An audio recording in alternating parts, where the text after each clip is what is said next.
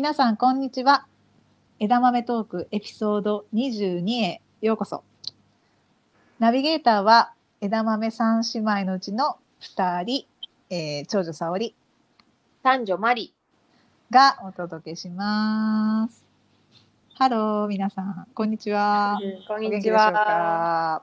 今日はちょっと諸般の事情により、えー、次女、とも子が不在ですので、えー、初めてのパターンですね、今日はね。そうそうそう。そうねそうそう、サオリマリでお届けする枝豆トークエピソード22になります。早いもので22は、うん。いい。すすごい。ごい継続してますね。う間、すごいよ、本当ここまで続けてくれた私たちうんにうん自画自賛ですね、これ。いや、ちょっと、ちゃんと褒めていきましょう。うん、本当本当褒め、褒めるの大事。モチベーション継続のためうに。ん私たちすごい。すごいすごい、私たちすごい。頑張った。うん。でもなんかね、ちょっとずつちょっとずつ増え、聞いていただける人も増えていて、ね、なんか本当にありがたい限りだなって思っております。うんで、まあね、折しもまだまだコロナ禍が続いている中で、まあ、ご自宅で過ごす時間が増えているっていう時に、まあ、この音声メディアって本当最適だなって思って、う。うんん。ね、なんか視覚が遮断されることで、耳だけで聞くことで、よりね、なんかこう話してることが、こう深く入ってくるみたいな効果もね、あるって、うん、言われているので、そんうんなお供にぜひ、あの、皆さんに聞いていただけたら嬉しいなと思っておりますが、そんなコロナの、こう、第2波が、こう、じわじわとやってきているうん昨今。なんですが、あの、今日の前説というか、アイスブレイクは、あの、そんな、こう、自宅生活などなどが、こう、増えていく中で、どんなコンテンツに二人は最近ハマってますかっていう話を、ちょっとしてから本編に入りたいと思います。はい。浜まりがどうですか？なんかこんなの見たい、読みたいとか、あの、読んでますみたいなのがあったら教えてください。私はまだ見てないんですけれども、今すごい爆発的に多分人気になってきている、あの、愛の不時着。うんをうんうん。見たいけど、絶ね。対ハマるんで、もう、ちょっと、ちょっとまだ見てない、見たいって感じで、で、なんか、見た後に記事をたくさん読みたくなると思うんで、わかる。愛の不時着関係の記事だけは、全部、あの、お気に入りに保存してます。見てないのに、さすが。そうなんだ。めちゃくちゃ見たいですね。先出しで見ちゃったりしないの？いや見ないで撮っておく？そんな見た後に、あそうそうって素思晴らしい。なるほ。ど。沙織さんは見た、見見ました？見てないんですよ。もううん気になりまくってますけど、ちょっとまだ。うんなんか見た人のなんか熱量がすごくて、そうだよね。おいいのっていうのが伝わってくるんですよね。わかる。ねえ。これはぜやっぱ。ねただのなんか恋愛ものじゃなくて、いろんなね、うんあのね、こう、ものが含まれている歴史的なこととか。そうですね。ね。らしいから、やっぱうん一回見ると多分ハマるし、時間食うなって思うと、うん 結構ハードルがね、そうなんです、そうなんです。うんうんうん、高くなるよなるよね。あとあの、えー最近始まった半沢直樹、あ、花直樹見てますか？私見てます。ああ、見逃しました。すごい高視聴率みたいで。すごい高かったですよね。ねえ30%だったっけな。そうそうそう7年ぶりとかですよね、多う分。ん。第一話うんからうんねう、んそうだよね。いやーなんかもう、あのー日本4連休だったんで、うん、うんうんうんうん、この期間に見ようと思って、1日で2話見たんですよ。2話と来て、そうなんだ。もう絶対おすすめしないです。あ、本当に？うんしない？しないしないしない。1話ずつ見た方がいいです。あそういうこと？うんですあの歌舞伎役者さんたちじゃないですか。うんだからなんかはいはいもう、画力っていうんですかね。確かにね。強いんですよあそういうことね。はいはい。で、んもう2話連続見て、どっと疲れて、そうなんだ。そういう意味ね。これなんか脳がやられるみたいな。ライトに見える感じじゃないんだね。もう全然ライトじゃなかったです。もうどどっぷりでした。なるほど。そうか。そうちょっとオンデマンドで見ようかと迷ってたんだけど。ああ、うん。いやわかんないです。なんか普通にテレビですごい近くで見たからかもしれないですけど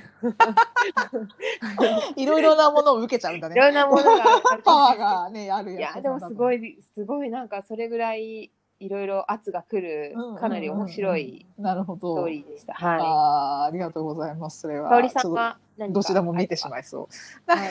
私は全然もうライトな、もう最近、あの、ジブリを見返して、うん、いたり、なんかあちこちでね、連続上映とか、映画館でリバイバル上映とか、うん今うんちょうどやってたりするうんから、こう見たり、あと見たいなって思ったり、うんうんうんと子供がようやくこうジブリを飽きずに見られるような感じになってきたので、今まで本当もう分かんなかったんだよね、多分ね、筋が。うーんうんなるほど。そう、でも成長とともにトトロとか分かり始めて、おそうお。そうそう、まだね、本当ナウシカとかラピュタとか無理だけど、うんうんうんううん。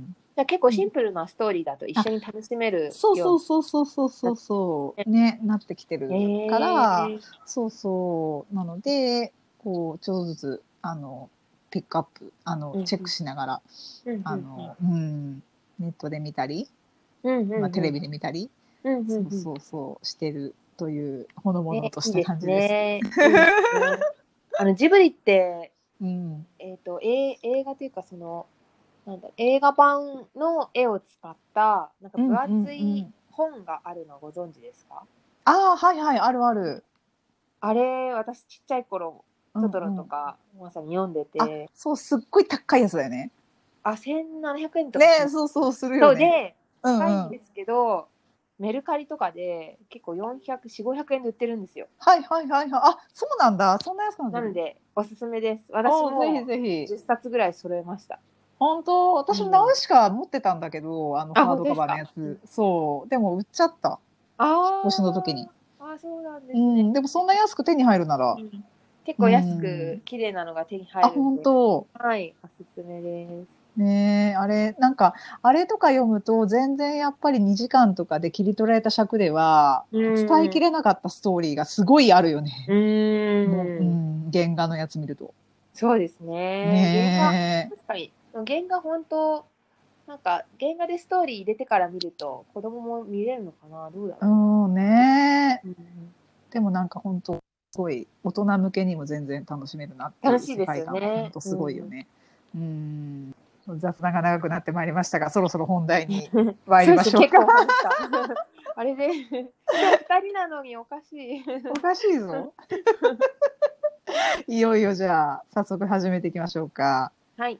今日は、えー、三女マリがピックアップをしてくれた、あの、この収録のタイミングではすごく結構タイムリーな話題なんですけれども、えー、ズバリ、インターネット上の誹謗中傷についてっていうのを語っていきたいと思います。じゃあ、えっと、これについて、あの、思うところを少しまま、浜まりからシェアしていただいてもいいですか、お願いします。えー、そうですね。今回のテーマであるインターネット上の誹謗中傷についてなんですけど、ま大きくこう今注目を集めるようになったきっかけっていうのが、そのテラスハウスっていうリアリティショーに出演されていたプロレスラーの木村花さんが、この2020年5月にこの番組をきっかけとした誹謗中傷によって亡くなられたことだと思います。で、この出来事は私自身もかなりあのショックを受けました。で、SNS を中心とするインターネット上でのまあ人権的な問題っていうのは、今かなり野放しになっているのがまあ現状じゃないかっていうのは、すごい今かなりあの取り上げられてきている、まあ、世論というか話題かなと思っていて、で、まあ、今回このテーマでお話しできればなと思ってあの選んだ感じです。はい。で、はい。沙織さんはこの事件はもうご存知というか見てましたか？これうんリアルタイム。ねえ、なんかすごい、本当に、いたたまれる、ねえ、うん。うん、心が苦しくなるような事件だったなってうん思うし、なんか、あの、直近で亡くなった三浦春馬さんあもあの、真偽のことは不明だけど、いくつかの記事を見ていると、その、まあ、彼が追い込まれる、あの、うん。要因になった、まあ、たくさんの事情の中の一つは、同じようにネットで叩かれたことだっていうふうに言ってるメディアもあったよね。うん。ありましたね。もしかすると因果関係があるのかもしれないっていう、うん。うん話とかもあってすごくタイムリーな話だなってね今日思ってます。そうですね。はい。なんか結構その著名人であればなんかいかなる誹謗中傷にも有名税なんだから耐えるべきっていうのをまあ結構そのまあいろんなまあ著名人の人が叩かれているところを見るとそういうの話題が絶対出てきているなって思うんですけど、なんかこれもなんか意味がわからないなと思っていて靴が通っていないというか。うんであとあのインターネット上の誹謗中傷に対するイベントが今やっぱり話題になっていることもあって先月ですね、6月に開催されてそこであの弁護士の大竹恵子さんという方がオンラインハラスメントの加害者側を見ていると、まず叩きたいありきなんですっておっしゃっていてあの何かこう鬱憤が溜まっていてぶつける先をまず探していると。でぶつける先としてマイノリティっていうちょっとこう弱い立場の人とかはすごくちょうどいいターゲットなんだって言っていて、で、まあ、その、まあ、マイノリティっていうのとちょっと著名人っていうのは違うかもしれないんですけど、まあ、その中でも女性や外国籍あと、まあ、ジャーナリストとか人権活動家とか野党の議員とか、まあ、そういった人たちを叩いていいっていうふうに認定すると、まあ、とにかく叩くっていう現状があるっていうふうに彼女はおっしゃっていてで国連とかのあの結構今誹謗中傷のレポートたくさん出てるんですけど、そこにもあの誹謗中傷のターゲットになりやすいのはあのさっき私が言ったようなあのジャーナリストとか人権活動家とか、あと政治的公的活動に従事する女性っていうふうにあでなのですごくそのですかねある特定の所属する人たちがすごくネット上では叩かれやすい仕組みというか、まあ、なんですかね、携帯っていうのが実はあるんじゃないかっていうのが、いろいろ今研究としても進んでいるところですね。うん、結構なんか、理由があるから批判するとかではなく、なんかすごいむしゃくしゃくする、叩きたい、だから叩けるやついないかな、みたいな感じで探して、で、結果として、あの、被害者を叩いているっていう構図が多いっていうふうに、まあ彼女は、あの、太田さんは指摘されてました。なるほど。うんあとなんかもう一つ興味深い指摘をそのイベントの中でまた彼女がさあの太田さんがされていて、はい。あのツイッター上の誹謗中傷に関してなんですけれど、結構一つ一つは攻撃的だったりはするんですけれど必ずしもまあ違法ではないっていうことに言われていうんうんてうん例えば、まあ、ツイートで「黙れよ」って言ったりとか「なんかはいはいお疲れ様かっこ笑い」みたいに言ったりとかして。なんかこれってこの言葉だけを取り上げると違法ではないんですよね。もうそれをなんか1000とか2000とかつくとやっぱりすごいダメージが大きいっていうのが、あの人の心理としてはあって、まあ、だからこそその法律法律的にすごく厄介な問題だっていうふうに彼女は言ってました。なるほうど。んやっぱりなんかその法制度もね、なんかまさに今改正したりとか、そこのこう法整備自体がすごく未熟うんなので、整えなきゃっていう議論がちょうど起きてるところだったりするよね。うん、そうですね。うんまさになんかそういう名目でそのさっき言ったイベントも開催されていて、今あの誹謗中傷を受けて例えば警察に行ったとしても、うん警察ってネット上の殺害予告とか結構限定的なものしか対応あができないんですよあ、ねはいはい。であとは、まあ、これは結構行われてると思うんですけれど被害者をやっぱり特定したいじゃないですか。あ被害者、うん被害者というか加害者ですね。うんうんうんうん加害者を特定して民事の裁判はいはい。賠償とかで請求しようと思っても、うんうんもうこの手続きがとにかくお金も時間もかかるっていうので、ああ、そうだよね。そうなんですあの総務省が今、有権者会議を開いて、で見直しの検討を始めているのも、この,、あの手続きとかに時間がかかるっていう部分も含まれているんですけど、うんうんなんかオンラインハラスメントが今特に多いと言われているツイッターでは、誹謗中傷をしてくるアカウントのその発信者の情報っていうのを開示するだけで、まあ、大体50万とかかかるって言われてます。なるほど。でこれでわかるのが1アカウントだったりするんですよね。はいはいはいでツイッターってなんか匿名性でなんかないくつでも取れちゃうじゃないですかアカウントが。うんそうよね。うんなんでなんかもう誹謗中傷する人って本当にその数パーセントって言われてるんですよ。そんなにたくさんいるわけではなくて、もうこれもなんか全全員が全員そういうふうに誹謗中傷してるわけではなく、うんうんえーっとですね、ニュースの分析とかだと、ニュースのコメント分析とかだと、やっぱ過激な言説は1%程度。なるほどの。投稿者が生み出す中の2割程度のコメントの中に顕著って言われてるんで、なんかもうすごいビビたるものなんですよ。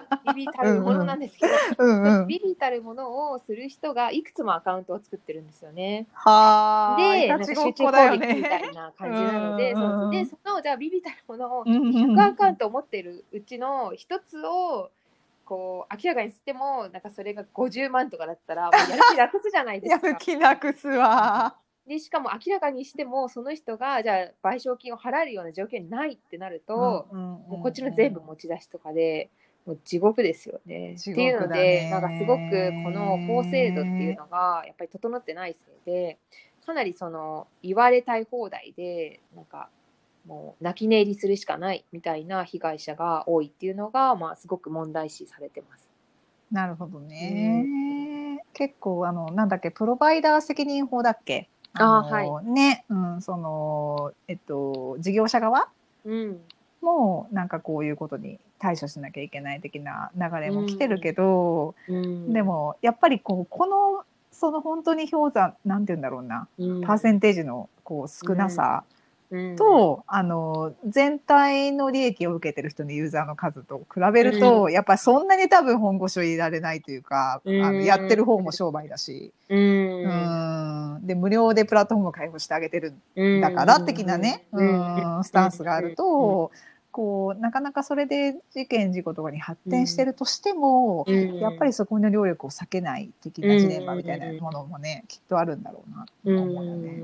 うん。そうですね。まあなんかとはいえ結構海外、まあ、特にヨーロッパを見てると、うんうんうん。やろうと思えばなんかできるんじゃないかなって思うようななんか状況もあってですね。はいはいなんか例えばなんか、うんもう顕著なのがドイツとかフランスなんですけれど、あ最近そのヘイトスピーチに対してはいはいきっちり法律っていうのが制定されていて、うんあ、はいではい。フランスだと今年の5月にインターネット上でなんかすごい有害なコンテンツがあって、まあ、通報しました。うん。で通報されたら1からまあ24時間以内に削除するようにソーシャルメディアの企業とかに求める法律を可決したんですね。へえ。で、なんかこれ努力義務とかじゃないんですよ。なんかすごくて。しなければいけないんだ。うん。罰金されちゃうんです。すごい額。へえ、なるほど、面1白い。億4500万円すね。すごい。最大その金額を罰金します すごいな、結。構本気だなっていう。へえ、すごで、ドイツもやっぱりヘイトスピーチであると判断されるコンテンツは24時間以内に削除するっていうのがなるほど決めつけられて、まあ、罰金も同じようにあの500万から5700万ドル課さ。れている。すごいねそうなんねで。なんでなんか法律とか、なんか、うん、できるんじゃないかなと見てると思うんですけど、まあやっぱり社会のバックグラウンドとか、そのヘイトスピーチに対するなんか社会的な認知度の高さとか、うん。まあ、そういうのはあのドイツと日本では例えばちょっと全然違うと思うので、うんね一概には言えないんですけれど、うん。でもそれに対してその決まった法律に対してソーシャルプラットフォームとかはちゃんと動いてはいるので、なんか日本だからできないっていうのも、うん、なんか、うん、変わってくんないかなみたいな のはすごい思ったりします。うんうんうん確かにね、本当だね。うん、沙織さんは何かこう気づいたこととかなんかなんか話題として何かありますか？えっとね、そう、なんか、そう、なんか多分この後浜まりが話してくれると思うんだけど、あの、やっぱ日本のこう、ソーシャルメディアの利用って結構特殊だっていうデータが出てて、で、あの、結構そのツイッターの匿名率が特にめちゃめちゃ高いんだよね。うんうん、そうですね。かなりうん顕著ですね。うん日本だと匿名利用が75.1%ある。けどうんうんアメリカだと、えっと、35.7。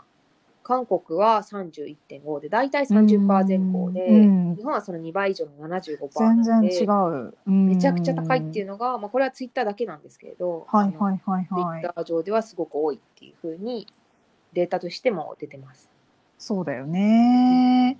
だからなんか結構、あの、な匿名性だからヘイトが多くなるっていうことは必ずしもね、そのこまで強くは言い切れないのかもしれないけど、うん。でもなんか、それを、こう、匿名の文化が生み出している、一助になっているっていう可能性は十分に考えられるかなっていうのは、うん。あの、思っていて、まあ、それぐらいこう、顕著なデータが一個、あの、うん。サンプルとしてあるなっていうのをそれを聞いて、うん。私自身は思ったうん。ううん。ん。だけど、結構、なんていうか、その匿名性の問題っていうのが結構やっぱり根深いなっていうふうに思ったうん。出来事が一個あって、うん。あの、ついあの、この間ね、あの、私が、あの、コメント提供した、あの、ウィズニュースの記事うんうんうん。はい。が、えーヤフートップになったんですよ。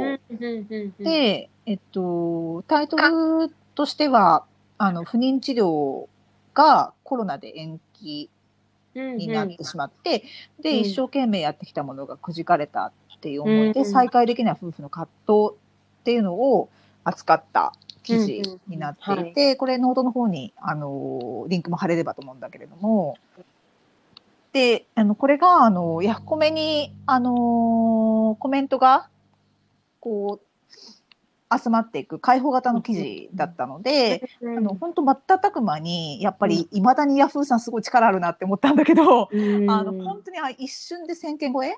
で、最新で1300から1100ぐらいのコメントが今ついている、うん。あの、ぐらいの記事で、うん。まあ、バズっていたのね。で、あの、この記事の構成としては、前段で当事者のカップル、不妊治療中のカップルが、うんえっと、まあ、ふコロナが一つの要因になって、うん不妊治療が自分たちの思うようにスケジュールできなくなってしまったっていうことの経験語っていて、で、講談で私が専門家的な立ち位置から、当事者に対して普段行っているアドバイス者を、あの伝えていくっていう、そういう構成二段構えの記事だったのね。はい。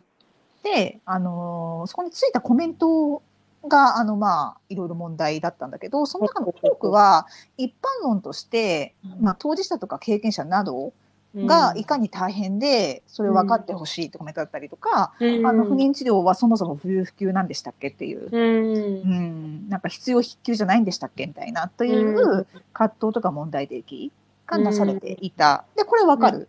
なんだけど、ただ、その全体の3割ぐらいが、実はこの前段に登場する、あの、うん本当に、こう、一般人の個人のの、このカップルの個人の選択に対して物申したいと。そそそれはちょっといかがなものかっていうものだったんでですね。す。うんうんうんうんで、あのーもうちょっとディテールを話すと、はい。私自身も面識があるお二人で、実は。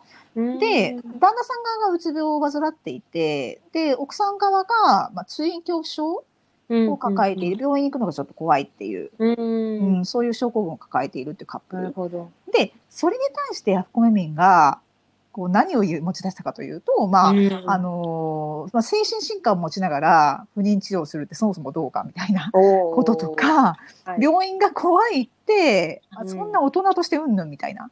へえ。え、先生関係なくない？みたいな。そう何様って感じ。そうそうそう、何様って、まさに何様って感じで、うん。まあ、本人たちへの個人攻撃とも取れるコメントがまあたくさんついてういて、わで、まあ、その心理がちょっと私にはどうしても理解できなかったんですよね、ーそれ見てう。んで、まあ、言うてみれば、本来は当事者であり、味方であるはずの、うん。そのヤフコメしてる人たち、その経験者自身が、うん。そのようなコメントをわざわざ時間を割いてつけてくる心理。っうん。ていうのが謎すぎて、はい。正直。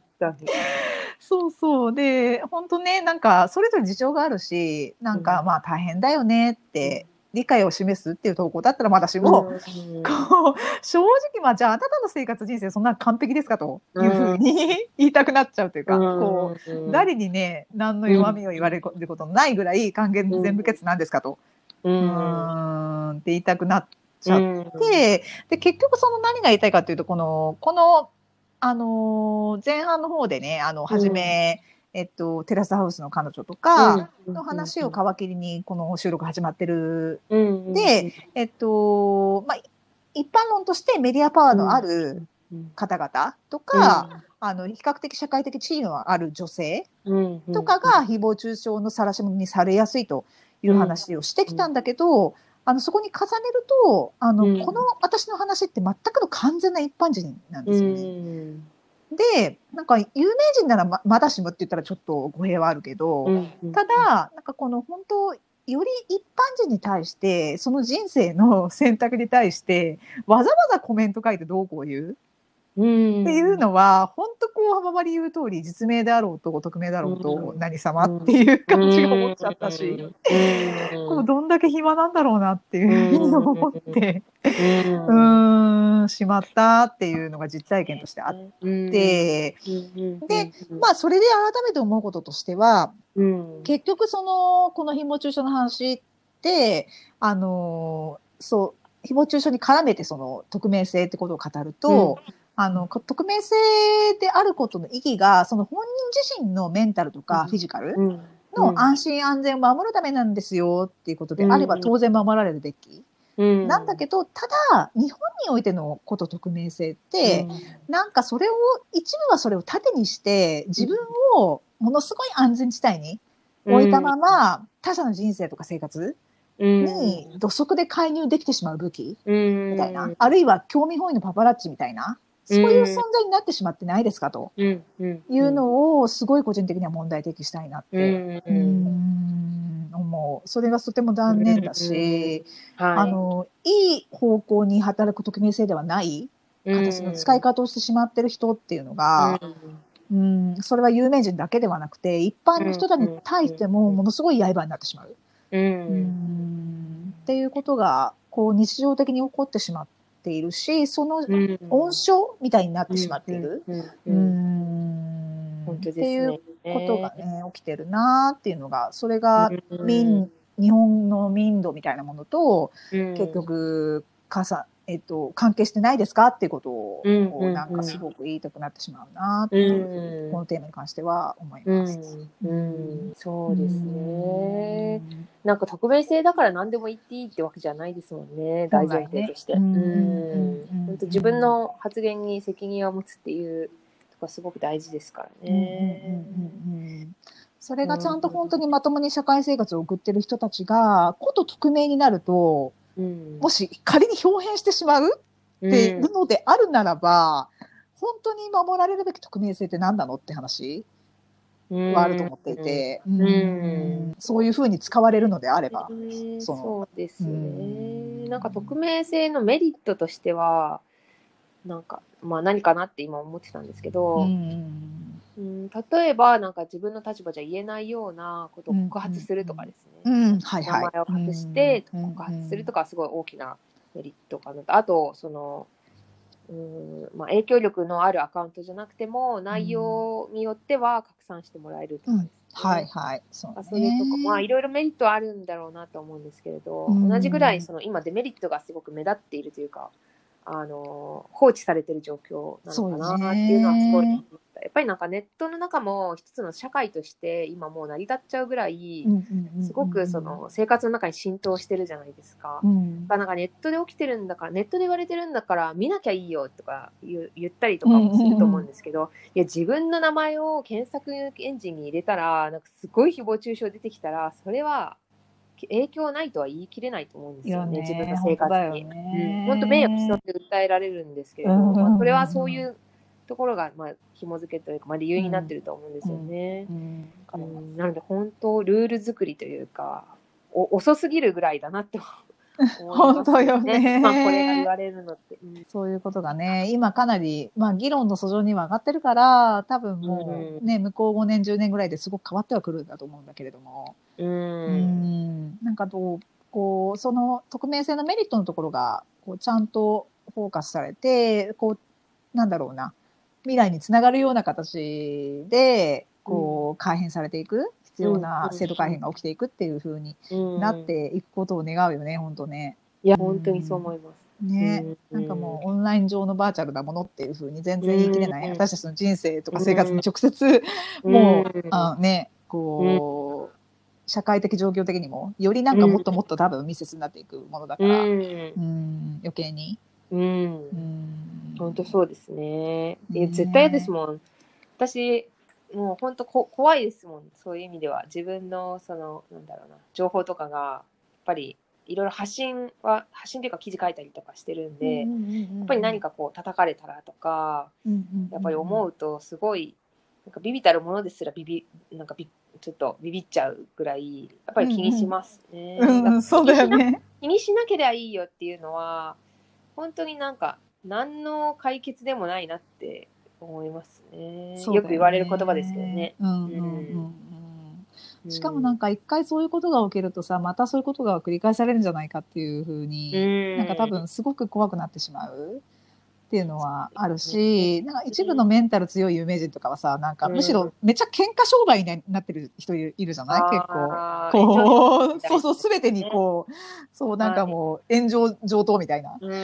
感じで、こう、すべてをこう、なんかこう、切り捨てていくみたいな感じの、できたらいいのかもしれないけど、うん。なんかそれも正直なところ、個人的には平和的な解決だとは思わない、うん。しうん、みんながそうできるわけじゃないから、うんうん、で、そういうことがね、私たち一般人にももう侵食してきている時代なので、ううん。ん、有名人だけの、あの、こう、限られた特権の話ではない？ううん。ん、としたときいやに一人一人が、そう、こう、メディアリテラシーと、うん。この誹謗中傷の問題とどう付き合うのかっていう、うん。あと女性であるから余計に、ううんん、どう向き合うのかっていうことっていうのは、すごい、こう、身近な課題っていうトピックになってきてる、イシューになってきてる感じがするよね。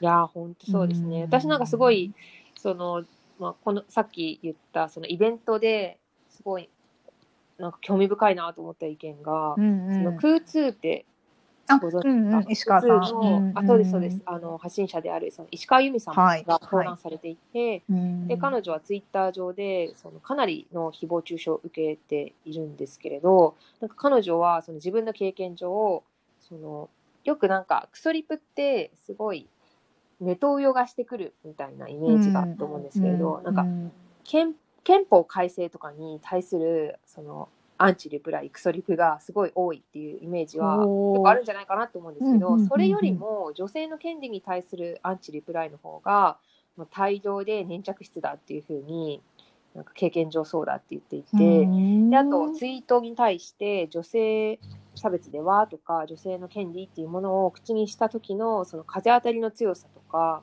まあ、種類の変わりようっていうのはものすごく強いものがあるっていうふうに悩んでいるっていうふうにおっしゃっていてなるほど。ツイッター上ではやっぱりその2ちゃん的なもののなんかコミュニティがツイッターにも流れてきてるところは少しあるのかななんて話を聞いてて思ったりしました。なるほどね。そういうのも興味深いね。そうですね。う。ん。プラットフォームによってやっぱりよってね。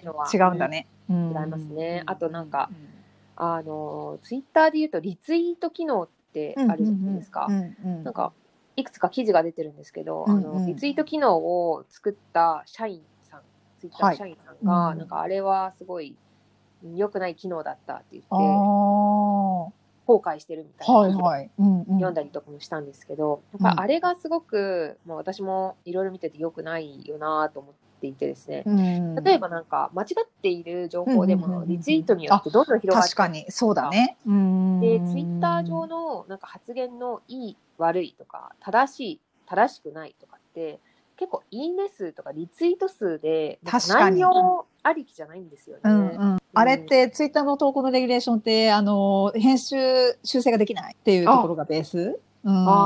だから、そうそうそうそう。あれちょっとまずかったし、この言い回しあれだったなって思っても、うん。投稿者が削除しない限りは、うん。もうそこの審議がどうであれ、直すってことができない。っていうのも、ある種、こう、プラットフォームの欠陥だっていうことを言ってる人もいた。うんいや同感ですね。うんなんでまあこれだけ影響力を持ってるんで、確かに。うーん、もうちょっとなんか、なんとかなんなのかなとか思いますね。うんうんうん。本当よね。うんでも私、最近、ツイッターをアアプリを消したんです。ついに もう、ついについに消しちゃいました。なんかこんなヘビーユーザーだった周りが。うん。そうなんです。しかも私、え今、修論の研究対象がツイッターなんですよ。うんあ、でそうなのね。あそうです、そうですツイッターの誹謗中傷ってまさにこの内容なんですけど。お詳しい通りでいやーでもなんかもう本当にずっと 見てて、もうきつくなっちゃったんですよね。わかる。いやーなんかか結構その、著名人の方とかがもうツイッターちょっとお休みしますとかなんかちょっと一旦やめますみたいなのを見てて、うんなんかすごい、まあ、あそこまでじゃ私はなんかそういう人たちに対する誹謗中傷をうんなんかうその対象として見てるんですよねその数んなるほどい。やなんか第三者の私がこんなになんか疲れてアプリ消すんだからされてる本人はうんたまったもんじゃないだろうなって思いました。うん本当だよね。あの、やっぱりさ、なんか私も今、ツイッターとインスタとフェイスブックやってるけど、あー。やっぱり、なんかうん一番、こう、直接ダイレクトに入ってきちゃうのはツイッターなんていうね。どうどう見ても、比較すると。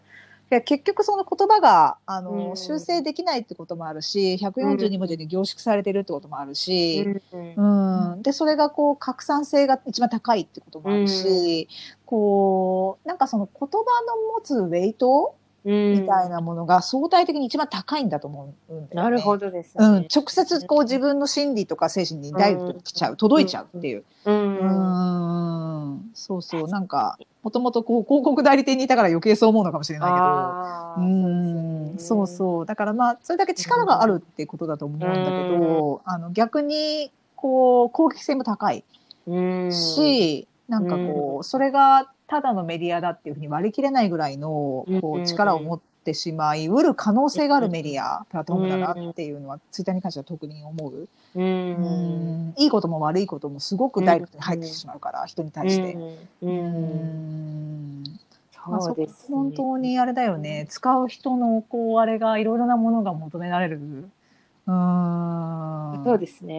ねえっっていうのを改めてすごいね、ます。思うよね。いや、奥深いテーマだね、これは。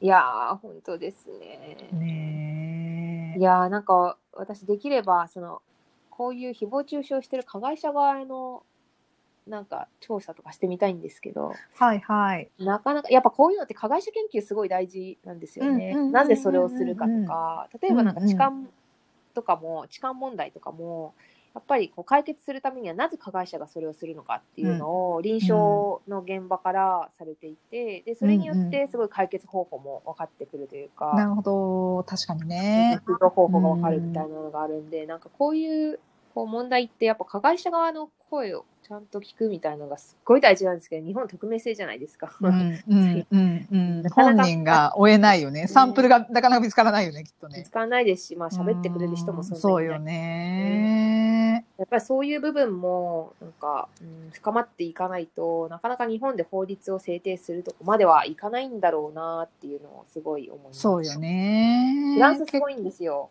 へえフ。ランスすごい、まあ、加害者研究まではいかないんですけれど、はいはい結構、うんあのなんだろうオンライン暴力に対するその調査っていうのがかなり進んでいて、おおうんすごい羨ましいです。なぜなぜこんなに進んでるのだろうってー。どういう国民性が影響してるのそれは？国民性なんですかね。っていうことでもないのか？うん、あとはなんかやっぱり事件とかがすごいあ引っかーかってきてあの、まあ、日本とも同じですけれど、うんすごい世論が出てきて、調査されるっていうのはいますね。なるほど。でもかなりもう法律ができる背景にはなんかそういうこう社会的な調査っていうのがあのあった上での必要性がすごい担保され、担保されてっていうか、まあ、データで示されてっていうところあるんで、日本そうういうリサーチとかもほ本当ないんですよね特に女性に対するっていうのは。はいはい。ネトウヨの研究とかはあるんですけれど、うん女性に対するオンライン暴力の研究はほぼほぼないんで、ううんんもうちょっとなんか深まってほしいなとは思います。そうだよね。なんうかん IP とかが仮に特定されたとしても、でも、それでもなんかやっぱりまだ逃げられるっていう風潮があるから、ね。うーん、そうするとね、どう、どうやって、その、調査をしようにも取っかかるのかっていうところで、多分つまずいちゃってる部分が多いのかもしれないね。なるほどね。確かにね、でもそういうことの、こう、公平、透明な、うん。まあ、まあ難しいけどな、一定の、あの、逆に匿名性が保たれないとうん。安心安全に投稿できないって人たちもいるし、そうですね。なんか、だから必ずしも全てそこをオープンにしたらいいかって話でもないっていうのが、この、多分この問題の すごい深い、難しいところなんだとね思うんだけれど、そのじ自由な発言を阻害してしまう可能性がある。うん。うん、本当にその世間に知られるべき発言なのに、うん。それをこう、なんか匿名性っていう、なんかところを覆ってしまうとそう言えなくなる人たちがいるっていう、うんことも守らなきゃいけない反面、やっぱりなんかこう、それでこう、潜ってしまってる、自己責任にされてしまってるテーマ、うん。うん。っていうのをちゃんと炙り出していかなきゃいけないっていう側面が両方がある、多分。両方ですね。ねえ、ううん。ん、そう、あの、なんか本当にヨーロッパとは必ずしも一律には考えられない、うん。うん。こう、日本特有の文化っていうのも影響してそうな気がするし。そうですね。それぞれにうん。ありますよね、社会背景的な。うん。本当に。いや、でも、浜まりの研究、応援してます。ありがとうございすます。でももうう、メンタルやられて今見れてないんですけど。辛いどうしもよう辛い辛い。もう、いちいちスクリーンショット撮ってるんですよ。ひどい、うんうん誹謗中傷う。のことうわあ、もう辛いね、そいや、れ。なんで、なんか、あのやっぱり誹謗中傷裁判するときにうん自分で全部それをファイリングしないといけないです。ファイリングっていうか、その、あスクショして撮っとかないといけないんですよあー辛いね、それも答えるね。これが、これ、これもなんかやっぱり、うんまあ、費用もですけど、こういう精神的な、なんか、うんダメージジがねす。ごい、すっごい大きいと思んう。の誹謗中傷ですね。本当だね。うん。そっか。えーその浜張りの研究は、け研究結果としては、今の仮説としてはどういうものを導く、導きたいなと思ってる予定なの？誹謗中傷の背景にあるものは何かっていうのをなるほどなと思ってます。さっきちょっと言ったようにオンライン上での女性に対するハラスメントっていうのはうん全然なんかデータとか出てないんで。そういうインタビュー調査とあとはあのツイッター上での実際に起きているうんそういう言言説とかを調査中です。す。ごい。めちゃめちゃ興味深いし、すごいいい話が聞けました。うんなかなかまだ話は尽きないトピックですけれど、はい。そろそろ縁も竹縄な感じなので、はい。終えていきましょうか。なんか話したいないことはありますか、大丈夫ですか？いやもうあと数時間話せるんでやめときます。はい、わかりました。はい。じゃあ、そろそろお別れの時間がやってまいりました。枝豆トークエピソード22いかがでしたでしょうか？で、不定期で配信を予定しています。この後の次回のお題もどうかお楽しみにしていてください。今回の録音内容や今回話題に出てきたサイトのリンクなどは私たちのウェブサイトに載せていますので、https えーコロンスラッシュスラッシュ枝豆トーク .com をチェックしていただければと思います。で、ぜひ、あの皆さんからのこんなお題で話してほしいなどのご提案を大歓迎ですし、あと、時々私たち最近ゲストをお招きしていますので、なんかよかったら飛び入りゲストになってみたいみたいな実践した点、あのいつもお待ちしていますので、よろしければ、あの、いろいろなメディア、えーソーシャルメディアなどを通じて反応いただけたらとっても嬉しいです。ということで、えー、そろそろお別れをしたいと思います。今日も聞いてくださいまして、皆さん本当にありがとうございました。また次回ぜひお会いしましょう。さよなら。さよなら。